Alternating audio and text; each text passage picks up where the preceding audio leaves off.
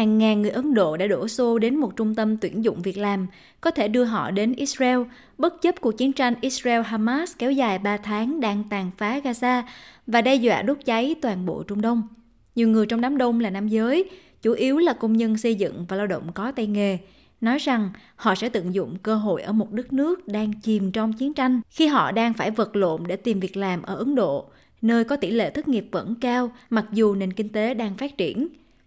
Anup Singh, một sinh viên tốt nghiệp đại học và là công nhân xây dựng cho biết, anh được thông báo rằng mình sẽ kiếm được hơn 2.400 đô la Úc mỗi tháng nếu được chọn đến Israel, nhiều hơn đáng kể so với mức lương hàng tháng từ 550 đến 640 đô la mà anh có thể được nhận cho cùng một công việc tại Ấn Độ. Nguy hiểm thì ở đây mà cũng có ở Israel. Nhưng tôi muốn đi để có thể làm được điều gì đó cho các con tôi. Chúng tôi được biết mức lương bên đó là 137.000 rupee Ấn Độ, tức là khoảng 2.508 đô la Úc. Chúng tôi không thể kiếm được số tiền đó ở đây, thậm chí không đến 30 hay 35.000 rupee. Đó là lý do tại sao tôi nộp đơn đi Israel. Nhưng người đàn ông này nói họ đã nghe báo chí đưa tin rằng Israel đang phải đối mặt với tình trạng thiếu lao động sau khi cấm hàng chục ngàn công nhân Palestine làm việc sau cuộc tấn công chết người của Hamas vào ngày 7 tháng 10 nhắm vào Israel, gây ra chiến tranh. Ấn Độ, nơi tổng sản phẩm quốc nội đạt khoảng 3.650 đô la Úc bình quân đầu người hàng năm, dường như sẵn sàng tham gia để lấp đầy phần nào khoảng trống nhân lực đó. Các bang Haryana và Uttar Pradesh đã quảng cáo khoảng 10.000 vị trí cho công nhân xây dựng tại Israel. Bộ trưởng Lao động Uttar Pradesh Anil Raspa cho biết Tiểu bang đã hoàn thiện danh sách 16.000 công nhân sẽ gửi đến Israel vào tháng tới để thực hiện quy trình lựa chọn cuối cùng. Ông Raspa cho biết, trung tâm sàng lọc của chính phủ liên bang ở Lucknow là để đáp ứng yêu cầu của Israel về lao động. Đợt tuyển dụng kéo dài một tuần bắt đầu vào thứ Ba với một nhóm Israel gồm 15 thành viên giám sát tiến trình.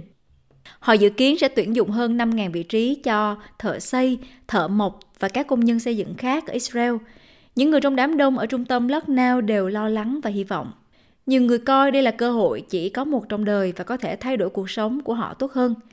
Ngay cả khi điều đó có nghĩa là phải làm việc trong vùng chiến sự.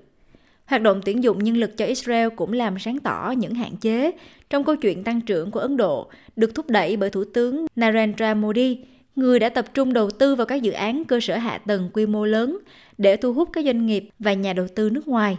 Một mặt, nền kinh tế lớn của Ấn Độ là một trong những nền kinh tế phát triển nhanh nhất thế giới và được coi là điểm sáng trong bối cảnh suy thoái toàn cầu gần đây.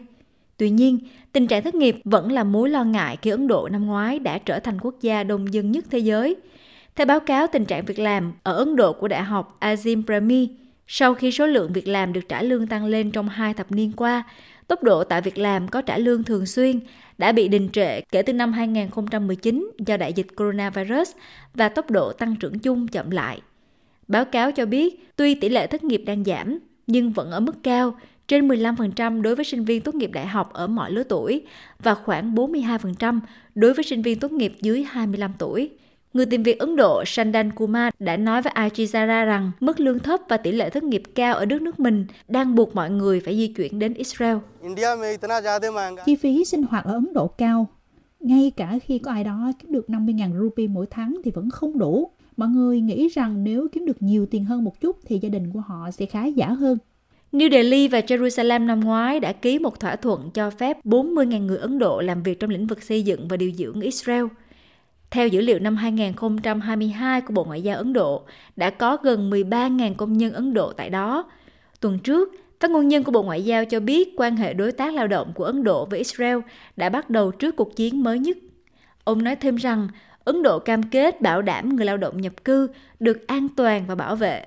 Dữ liệu của chính phủ Ấn Độ công bố hồi năm ngoái cho thấy có khoảng 13 triệu người Ấn Độ làm việc ở nước ngoài với tư cách là lao động, nhân viên văn phòng và chuyên gia.